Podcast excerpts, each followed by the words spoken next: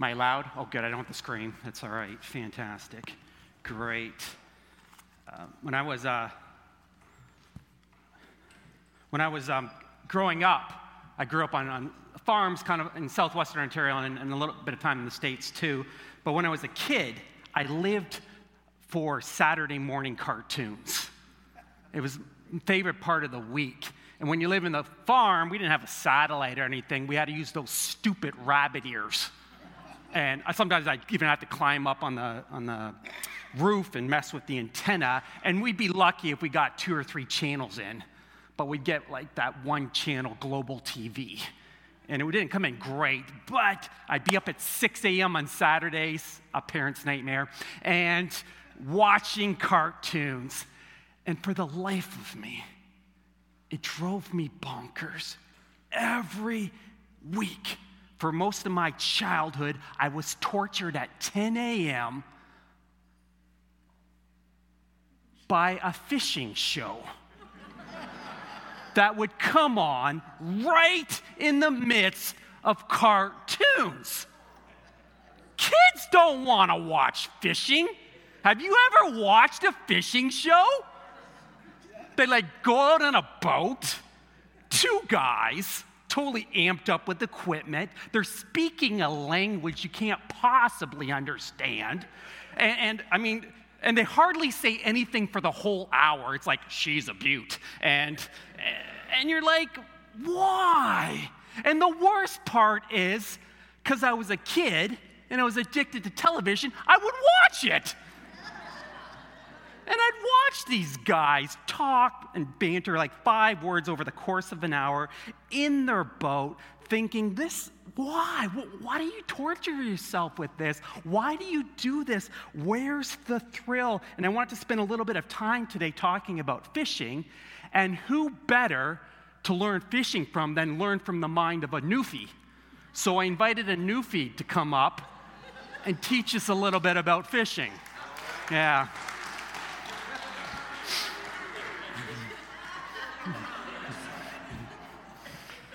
Dave, thanks for joining us. Hey, you're welcome. Yeah, yeah. Dave actually carries this every Sunday morning when he comes to church. So make sure everyone can see you because you're such a good looking guy. So I got a couple questions for Dave in case you've never understood why, what fishing is or why people do this. Uh, but, but I think I even wrote them down. I want to make sure. But, but I think for one of us, I mean, most of us are from Toronto or large city, urban cities. So one question is, where do you fish now? Where's, Parry where's Sound. Parry Sound? Best place for you. It's, Oh, sorry, I should be miking him here, eh? Oh, Parry again. Sound. Parry Sound. So you can put this down here. I'm being a bad host. All right. my hook's on. All right, there you go. So Parry Sound, that's like an hour and a half north? Yeah. Yeah, so make sure you hold that up to your mouth so people, Yeah. so people can hear you. Fantastic. Okay. now, why there? Like, is there a particular type of fish you like to catch up there? Well, yeah, I like to catch a walleye and largemouth bass. Okay, you got to see that again because I didn't catch that. Walleye. Walleye. Yeah. Okay. Yeah. Yeah. Yeah, okay. yeah, of course. Yeah, okay. We have it down home too. Okay, okay. Are you just making this up to mess with me? Like, No, is no, there an no. actual fish? No, no, it's okay. an actual fish. Okay, okay. No trout. That's about it. Oh right. yes. I, oh wait a minute now. That's why I wear this. Oh, you wear that in public? Because if I don't go normally Okay, fishing, okay. I would uh, use a fly Okay. rod. Okay. Yeah. Now, now for those of us, I mean, trout. so, so how do you how do you catch these walleye or these fish? How do you do it? I use them lures, a whole bunch of Okay, lures. so you have all these lures Stuff here. that we don't even have down home in Newfoundland. Okay. But the people up here say you have to buy it. So I can't like cut my finger and just put drops of blood. They don't come to the surface. No, no, no, no, no. I prefer dynamite, but yeah, it's- yeah, well, this stuff actually works. yeah, it does. Yeah. Okay. A lot of it. Okay. You got jiggers. You got Okay. uh, uh, lots of stuff. Bass. Uh, Do you just make up yeah. these names like jiggers? Is that Yeah, just no, you're, you're just making this up? that's down okay. That's okay. I think say he's messing with most of us here. So I don't. Uh, so what is you got jiggers and think? What's the best kind of equipment for catching fish? Well, So lure- I, I'm a newbie. I want to go out. I want to ca- I want to catch me a wally. Are you, oh, a wally. Oh, Yeah, well, just okay. uh, just go up north. You know, Parry. I just go up north and just jump into my car. Yeah, yeah. Well, you got to Yeah. go in the car to get up there. Okay. So what? I need a good. I need a good. I need a good fishing rod. Oh, that's a good me? rod. That's a good rod. Okay. It's called the ugly stick. It's an ugly stick. I think okay. that's why I don't get nothing, you know, fishing, Okay, you know, because okay. it's called the ugly stick. And then, and then what's the key? Why can't I just go up with a stick and a string and a hook? No, it ain't normal way of doing it because they ain't gonna come to you. It's not the normal way of doing it. You gotta have the bait to, get, to lure them. You lure them, okay? Right, yeah. Well, what if I just put a worm on the end of a. Nah, you catch a little minnow or something. Okay. They're good for bait. this is getting complicated, would you agree? Yeah, okay. Uh, um, I guess the question, the burning question I have in my mind, and maybe it's for many people here, is why do you fish? Because I'm born to fish. Uh, You're born to fish. Down home in Okay, Newfoundland. so it's biological. Yeah, it's- that you know, explains a lot. Yeah. Okay. We live by the water. We just fish right there with nets. Okay. We don't use lures down east in Newfoundland. No way. No way. No. Okay. You just stick your hand in it. We don't and even know what they, come are. Okay. down home. Okay. But like I say, when I come up here, I had to get this lure, this lure. You know, it costs us a fortune, this stuff. So when you're out on the boat for get hours and fish. hours, so if you're out on the boat for hours and hours and you don't catch anything, is that a good day or a bad day? It's a good day. It's okay. So the point isn't to catch fish. The point is, what's, what's a good day? What makes fishing such a When you get them live bait. okay? But what if you don't? Ca- you just told me it's a good day even if you don't Yeah. catch something. Yeah, yeah, So the point of fishing isn't necessarily even to catch something. It's Yeah, just having It's- going out, having fun, you know, fresh air. so sitting in a boat. Yeah, sitting in a boat. With you a rod. With my lovely wife, you know. Your wife? Okay. I Okay. got to tell you this little story, little tiny story. We went out fishing, I'm, and I'm sitting go, up there going in the boat.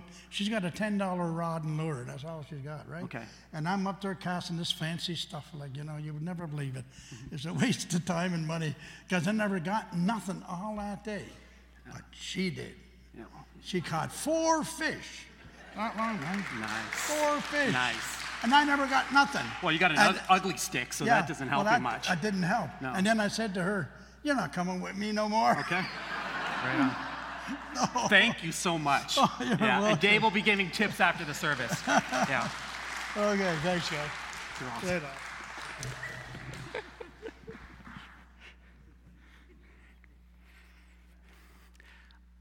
I don't like complicated things. And Dave told that story brilliantly. I'm like Ellen, his wife. You know, just give me a stick and a piece of string and a hook. And this summer, I took all my kids fishing for the first time. It wasn't intentional, actually, it was unintentional, but I was in Niagara Falls. We were at this safari, and there was a pond stocked with fish, and they even provided the, the, the poles and the strings and the hooks and the worms. We put it in, first try, fish. And I could just check that off my bucket list and go, Joe, you are a good dad. Way to go. Way to go. Because when I think of fishing, I remember fishing, it seems a bit complicated. And I don't like complicated things. I like simple things. But our tendency as humans is to naturally complicate things. And, and you start even thinking about fishing, you got like lures and, and, and ugly sticks and all sorts of kinds of baits and slickers, and you need the right kind of hat and sunglasses and the right kind of cologne and all those things. And it gets really complicated. I don't know about you, but I like simple and beneficial. When things are simple and beneficial, I tend to do them. I even will do things that are complex and beneficial every once in a while. But if things are complex and not beneficial, I delegate them to all of you. Simplicity rules. And we're right in the middle of this series on commitment. And a few weeks ago, we talked about commitment to fellowship, what it means to be a part of a church family. And last week, we started, and for a few weeks, we're talking about being committed to mission. And we, last week we talked about, I gave you 10 points. It was an awful lot of data, but 10 points on why Jesus' mission should matter to me. And we got talking about Jesus' mission. Jesus' mission 2,000 years ago, he came down, he lived the life we all should have lived, he died the death we should have died, and he did it to reconcile us with God so that we could have eternal life. And that mission, that was his mission. And my challenge to you is our mission needs to align with his mission. If his mission was to bring the world the good news, our mission in tune should be in tune with that. It should be as well to let everyone know the good news. Because bringing glory to God is by fulfilling the mission he's, he's created me for. And you and I, we've been created and designed right from the beginning to fulfill this mission. Paul says it this way in Acts chapter 20 The most important thing is that I complete my mission, the work that the Lord Jesus gave me to tell people the good news about God's grace. Paul understood his mission, and when we understand our mission, what we've been created to do, because we've been made in God's image, we, we get so much contentment and peace about it. Now, one thing that's so fascinating is Jesus, when he's talking about his mission and his mission that he wants to give with us, to us, he uses a fishing metaphor. And he uses it over and over again in Matthew and Mark and Luke. And uh, like, if you're like me, I don't know a whole lot about fishing. Hence, the expert came and told us a little bit. But also, it's like, why did Jesus use fishing metaphors so much? Part of the reason was he lived by the lake. Another big reason is most of his disciples were fishermen. And he says this in Matthew chapter 4, very, very famous verse. Jesus called out, Come follow me, and I will show you how to fish for the souls of men, for the souls of women. I will make you fishers of men. Some of us know that song. There's songs that are written about that. I want you to fish for people, which is kind of a weird metaphor, isn't it? I mean, we talked about fishing for fish. So is fishing for people much different? So if that's the case, if Christ came and his mission was to reconcile us with God, and his mission he has for us is for us to go around telling others how they can be reconciled with God. He uses this fishing metaphor. So what does it mean to fish for people? Because as Dave talked about, if I want to be good at fishing, I need the right you need the right equipment, I need the right tools, I need to go to a pond that has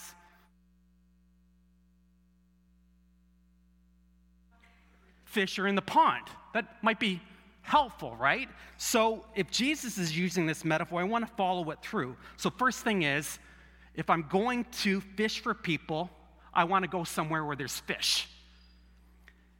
And, and uh, Jesus says this in Acts chapter 1 You will be my witnesses in Jerusalem in all of Judea, in Samaria, and to every part of the world. Now, how many of you live anywhere near Jerusalem, Judea, or Samaria? That's not our pond. Where's our pond? So if you see there, Jesus starts with Jerusalem, then he says Judea, then Samaria, he kind of goes out. I would say our immediate pond is right here, Etobicoke right here, right smack in Etobicoke. I, I, I presently literally live 500 meters from the church. So I'm living the dream in Toronto. My commute is very, very simple. I can walk home in six minutes and walk back. And so where I attend, where I work, uh, where I live is all within half a kilometer of here. And my present pond is really, really close. Some of you may li- live in Brampton, so your pond looks a little bit different.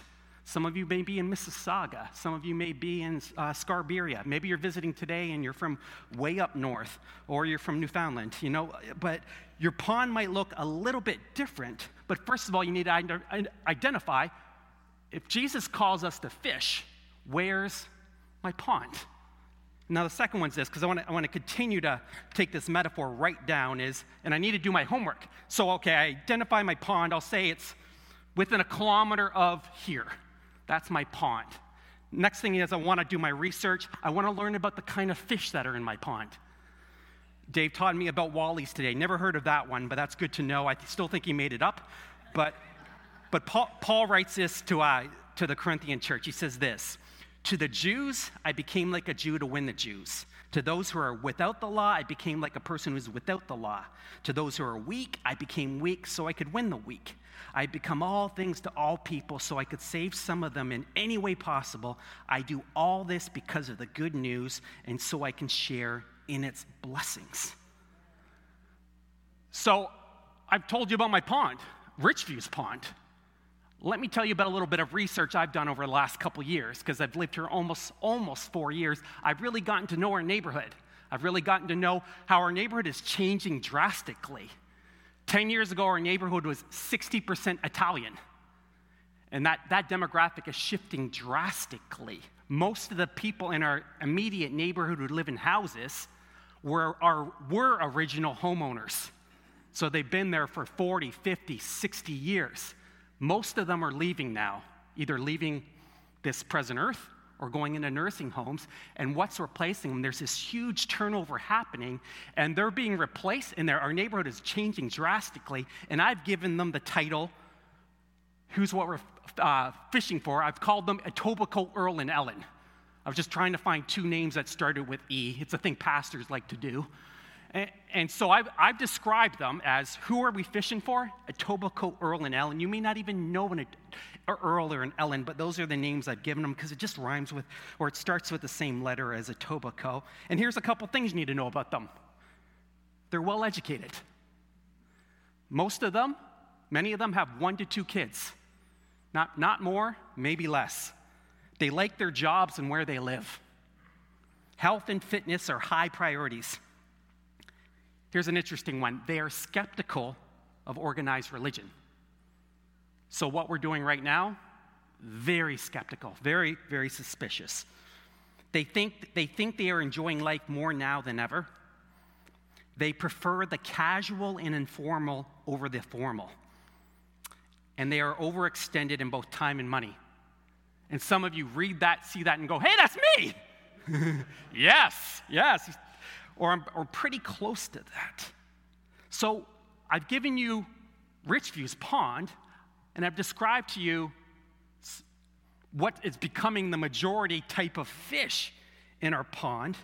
And I want to give you one more thing, because if we're carrying this metaphor, this fishing metaphor, all the way, what it, does it mean to fish for people? I got to ask you one last question, and this is where we get hung up. What is our fishing equipment? What is our bait? Because if we know the pond and we know the fish, we then therefore now need what? The right kind of equipment, the right kind of bait. And here's what happens. And I said this earlier we like to make things complex. Our natural tendency is to make things complicated. But like Dave said, his wife Ellen had great ex- success when things were simple. And when it comes to fishing, fishing, the equipment, the bait, it's really simple. But the natural tendencies of preachers and of Christians is to make it really, really complicated when it comes to Jesus and the kind of fishing he's called us to. And so, consequently, when we're out there in the neighborhood, at work, at school, or whatever, people we talk to about Christianity, they're actually not, they think what they're hearing about Christianity isn't actually Christianity. And, and what they think is Christianity isn't even Christianity. And so they reject some kind of distortion of Christianity. So, what I'd like to do for just a couple minutes, just a couple minutes, and then we're going to respond after with communion, is I want to answer two questions for you two questions for you. So, some of you, you, you already may have already had this information, and some of you, it may be the very first time. But I want you, when you leave here today, to very, very, be very, be able to go up to people very simply and explain to them two very simple things that when the subject arises, what it means to become a Christian. And I want to do it in such a way that you can memorize it that you will not forget it so that when you sit down with your children or your nieces and nephews, your coworkers, your friends, for the rest of your life, when someone you love comes to the point and says, What does it mean to become a Christian? How do I become a Christian? You'll be able to manage that. You'll be able to just point them very simply and succinctly to it. Because one of the challenges for a lot of us is we think you have to have all this equipment and all this bait and we think we have to have all the answers. We think we have to unravel the mystery of creation and evolution. We think we have to understand what premillennial dispensationalism is. We, we, ha- we think we have to be able to answer did Adam and Eve in the Garden of Eden have navels? And, and, and so and so on and so on. And we make it so complicated. Another, uh, we, we think, hey, d- did Christmas happen on December 25th? I was thinking about this this past weekend. Or did it happen on Friday when 300 million people around the world actually celebrate Christmas during the Feast of Tabernacles? I'm, I'm guessing most of you didn't know that. Do you have to know this stuff? Absolutely not. And we make it so complicated when Jesus made it so simple. So here's the two questions when it comes to becoming a Christian what does a person need to know to become a Christian? And what does a person need to do to become a Christian? And what's great, what's great about this is that the answer to these two questions is the same for everybody. It's the same for anyone who's ever walked the planet, and, there's, and the answers to those questions, give it up here, they're so simple. That's what's really, really exciting. That's really good news on top of the good news. Now, if you're here today and you're hearing this message and you're like, I'm a total skeptic, I don't believe this Christianity stuff, I'm only here because someone offered me lunch or dinner. Or actually, I was going to visit my, my, my mom or my aunt in the residence and I took a wrong turn. so glad you're here today. I'm so glad you're here today because you may, for the rest of your life, reject Christianity, and you have every right in the world to do that. But I'm thrilled today that you're going to hear and maybe understand for the first time exactly what it is that you've decided not to believe. And at least you'll understand what it is that when people say, Would you like to become a Christian? you can go, Oh, that's, I get it. I understand. So I'm going to throw one verse up on the screen. If you had inserts in your bulletins today, there was one verse on it. You can follow along there too. Many of you would know this verse. Today, if you watch football this afternoon, you'll see this verse. It's a very famous verse, it's a very simple verse. But this is the only thing you need for the rest of your life if you want to sit down with someone. Here's what you got to know. Here's what you got to know, and here's what you got to do. Let me tell you. But first things this is let me tell you what you do not need in order to become a Christian. First off, you don't become a Christian by attending church.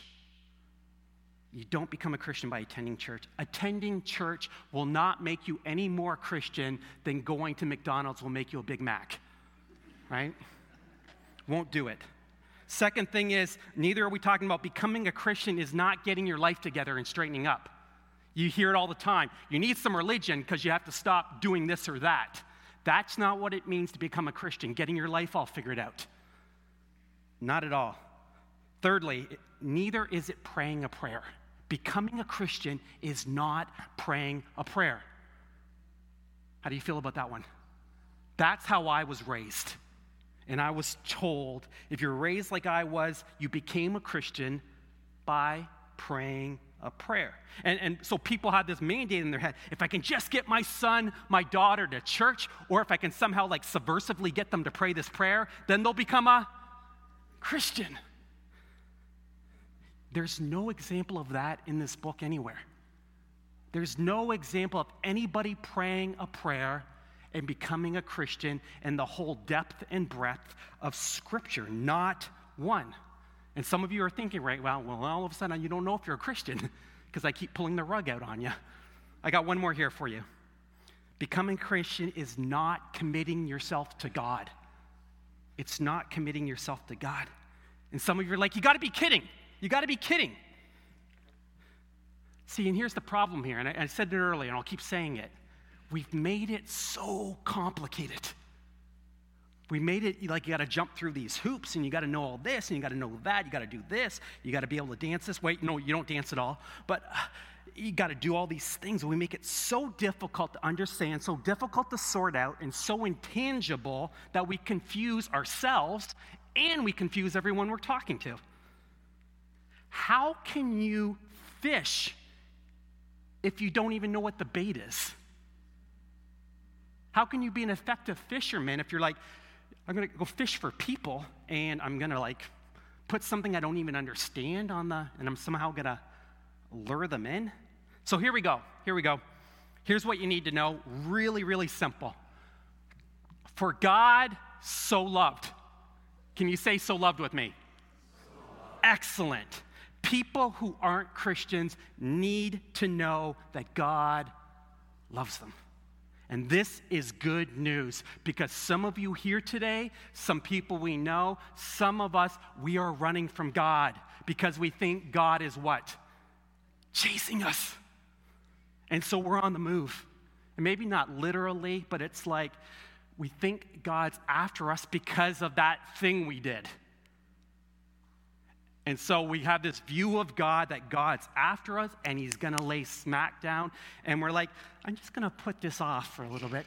I'm just, uh, I'm uh, not right now. And we've missed the whole point of what it means to become a Christian. John 3:16 says, "For God so what? God so loved.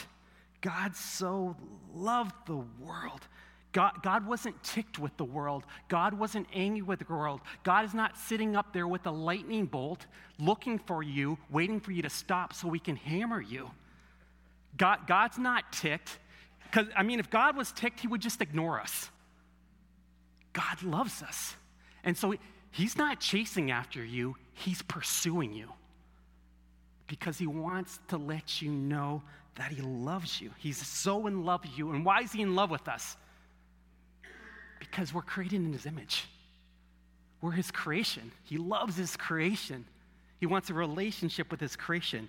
God loved. And then the verse goes on God loved, God loved, God loved. That's the first word. And what do you do for people you love? He gave. So God, for God so loved the world, he gave. Can you say that with me? He gave. He gave. Excellent. So he gave what? He gave his one and only son. God loved, so God gave. And he gave his one and only son. What do you need to know in order to become a Christian? God loved. God. That's all you need to know. Woohoo! Touchdown. That's it. And you're like, no, no, no. You're, you're thinking in your head right. I know what you're doing. No, no, no, there's more. No. That's all you need to know. God loved, God gave. That's all you need to know.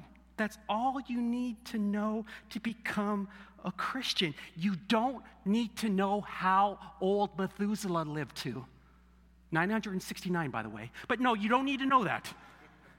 You, you don't need to know whether Judas, who betrayed Jesus, died by hanging himself on a tree or died by jumping off a cliff and his bowels exploding when he hit the ground. There's two different stories in the scriptures. I personally believe they, it was all one, but uh, who knows? Who cares?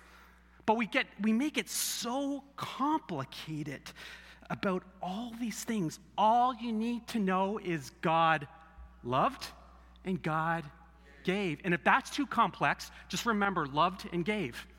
Love gave. We can do this. Yes, God loved the world. He gave his son. What does that mean?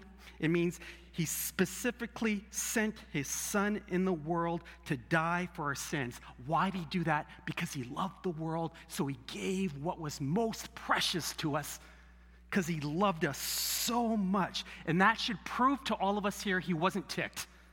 And he's not after you, he's not chasing you with a lightning bolt. He just wants you to know that you're loved and that he wants a relationship with you. He just wants to rescue you. So that's what you need to know. God loved, God nice. So we've answered the question what do you need to know? Pretty easy, right? God loved, God gave.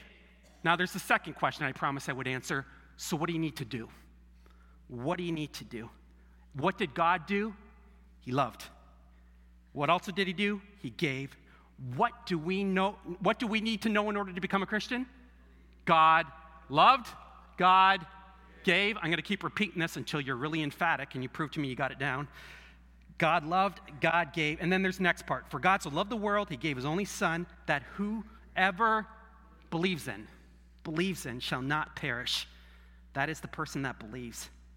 God gave, and we, what do we need to do in order to become Christians? We need to believe.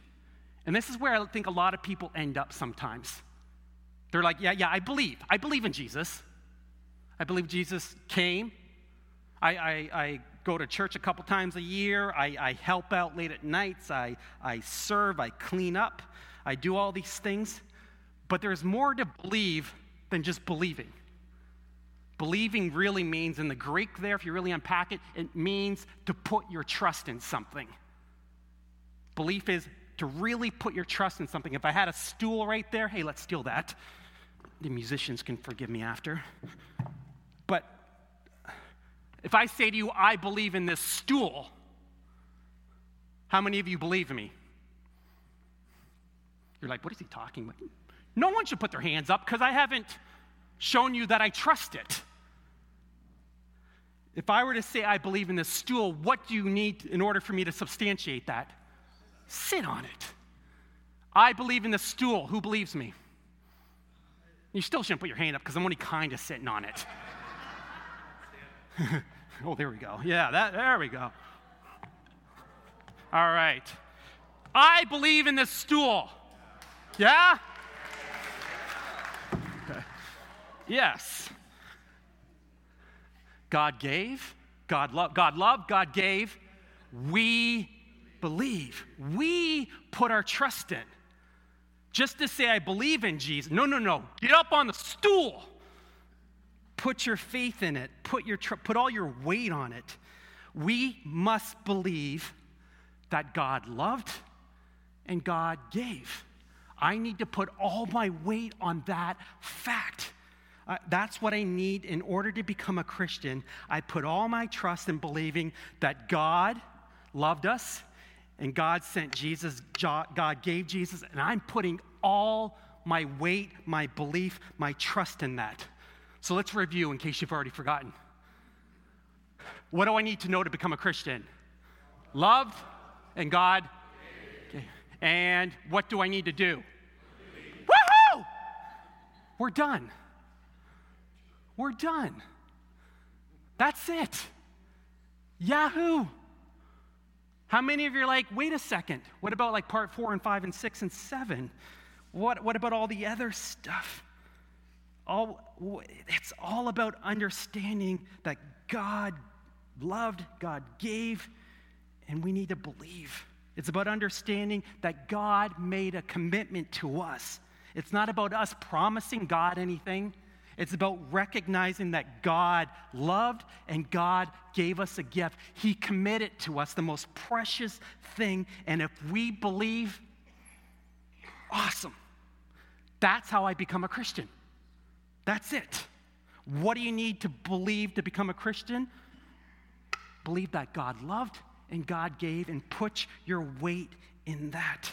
Now, here's the thing, and I know there's a little bit more to the verse there and you're waiting for me to finish off. But when someone gives you a gift, perhaps a stool, but someone gives you something, or sorry, when, when someone loves you and someone, yeah, gives you a gift, and, and, and, you, and in this case, we, we believe, what, what, what's the result of believing that we've been given this gift? And I said that very poorly. But the result is we have eternal life as a result of God loving, God giving, us believing this gift that He sent to us, we now receive. Can you say receive with me? Receive. So it's God loved, God gave, we believe, we receive. And what is it that we receive? We receive eternal life. Now, here's the good news and bad news everybody receives eternal life. I don't know if you knew that. Everybody receives eternal life. And there's all sorts of disagreement, but if you disagree with me on that, you ever been to a funeral? And when they put that person, whether it's in the casket or when they put them in the ground and they throw the dirt on it, I would question anybody. I would challenge anybody who says, well, that's the end, they're worm buffet. I would say to anybody, there isn't a person on planet Earth who deep down does not think in their head, there's got to be more than this. Why do we think that? Why is that there? Because God's thumbprint is on us.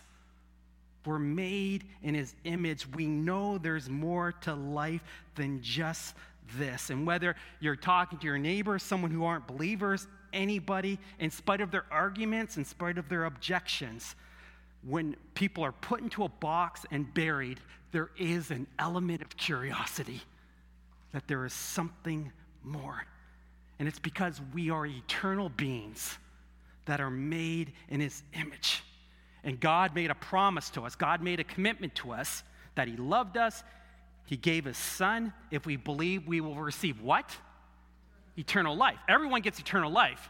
But what's different is that when we receive Christ, that gift of Christ, we're made new and whole and reborn as a result of what Christ has done. And we're put into right understanding with God for all of eternity. And that's why when someone says yes to Jesus, when someone says, I believe that God loves me, God sent Jesus for me, I, I believe that, I put my weight on that, I've received that, you begin to notice with people, they begin to change. They begin to become more and more like the character of Jesus because they understand God loved, God gave, we receive, we, we believe, we receive. People don't spend eternity separated from God because of sin. Because there's a solution for sin. And this is what we have to be so clear about. People spend eternity separated from God because they haven't believed, received. That's why. And they haven't experienced that eternal life that can only come through Jesus. The issue, sin is not the problem for God anymore. It's been paid for. And the good news is simple but the problem is, we make this whole fishing thing so complicated. And so when we sit with people and we share with them this good news, maybe we share with them, hey, do you know that God loves you? And He gave His Son. And if you believe, you put your weight on that, you'll receive eternal life. They may not always bite, they may not always believe, but it's extraordinarily simple, isn't it? Some of you are hearing this maybe for the thousandth time today, but for the first time, you're like, is it really that simple? And our responsibility in life is just to live that out. And so when the opportunity comes, we may be sitting in that Tim Hortons or that Starbucks or at home or by the school locker or on the campus or at work, and all we might have is a napkin or the bottom of a coffee cup or our wrist or whatever, and we just jot down John 3:16 and we like circle those four key words God loves you. Look what God gave. And if you believe, you'll receive. And, and, you might be sitting here thinking today, uh, you know, I know you're explaining this to people today so they'll know how to explain it to other people, but I've never understood it before. And I always thought it was more complicated. In fact, I'm sure some of you today are actually kind of, your stomachs might be in a knot because you're like, there's no way the gospel is that simple. There's no way it's that simple. If you're listening today and you thought for the first time, you know what? I believe that. That God loves me. That God gave Jesus. And I, and I believe that. And I want to receive that. I'm not going to ask you to pray right now. Even though I think prayer is a way of saying to God, God, I recognize that you love me and what you gave me. And I believe that that's one way of doing it. But what I'm going to do is a little bit different today. If you're ready, you want to make that decision. You want to say, God, I'm all yours. We're going to have a song come up on the screen, and you can just listen to it. And maybe as the words are coming up on the screen, you might want to just say in your heart. Maybe you want to pray it out loud. Maybe you want to pray, pray it in you maybe just want to dwell and think about it. God, I know you love me. I believe you gave your only son. I want to put all my weight on that. I believe in that, and I'm trusting you, and I want to receive eternal life through you. Will you honor me through my simple faith? So I'm going to have this song come on the, on the screen, and if you're there, I hope you would just really, really think about how simple it is to fish and be fisher people.